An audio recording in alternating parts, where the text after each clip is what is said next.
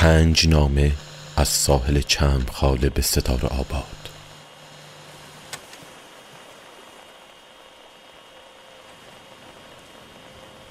من که از درون دیوارهای مشبک شب را دیدم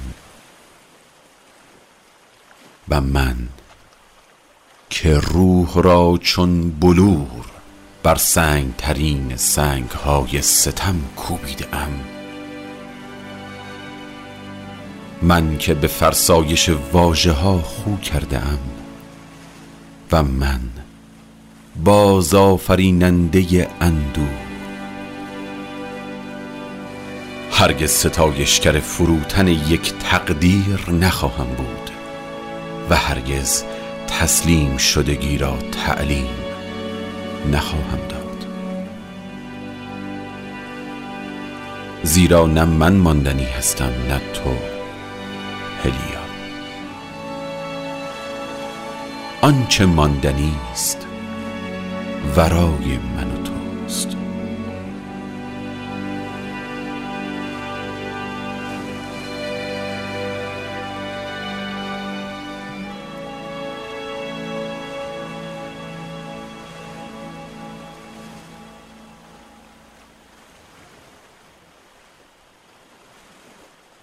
نامه چهارم. چهارده روز پس از بازگشت.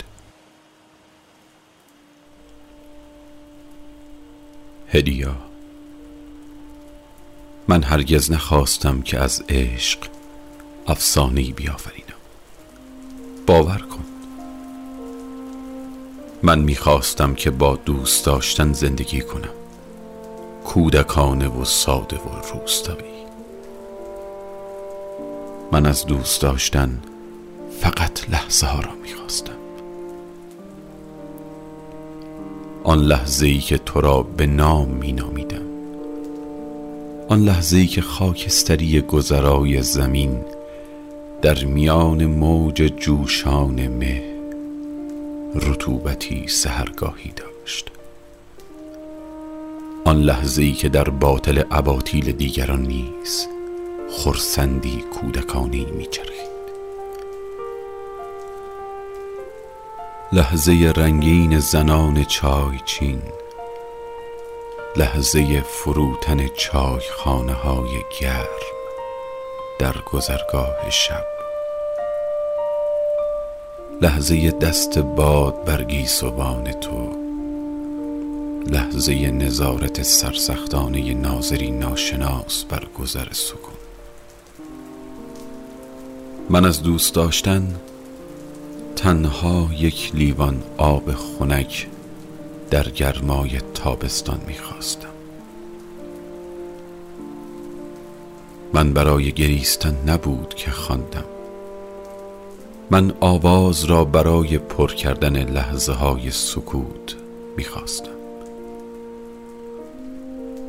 من هرگز نمی‌خواستم از عشق برجی بیافرینم.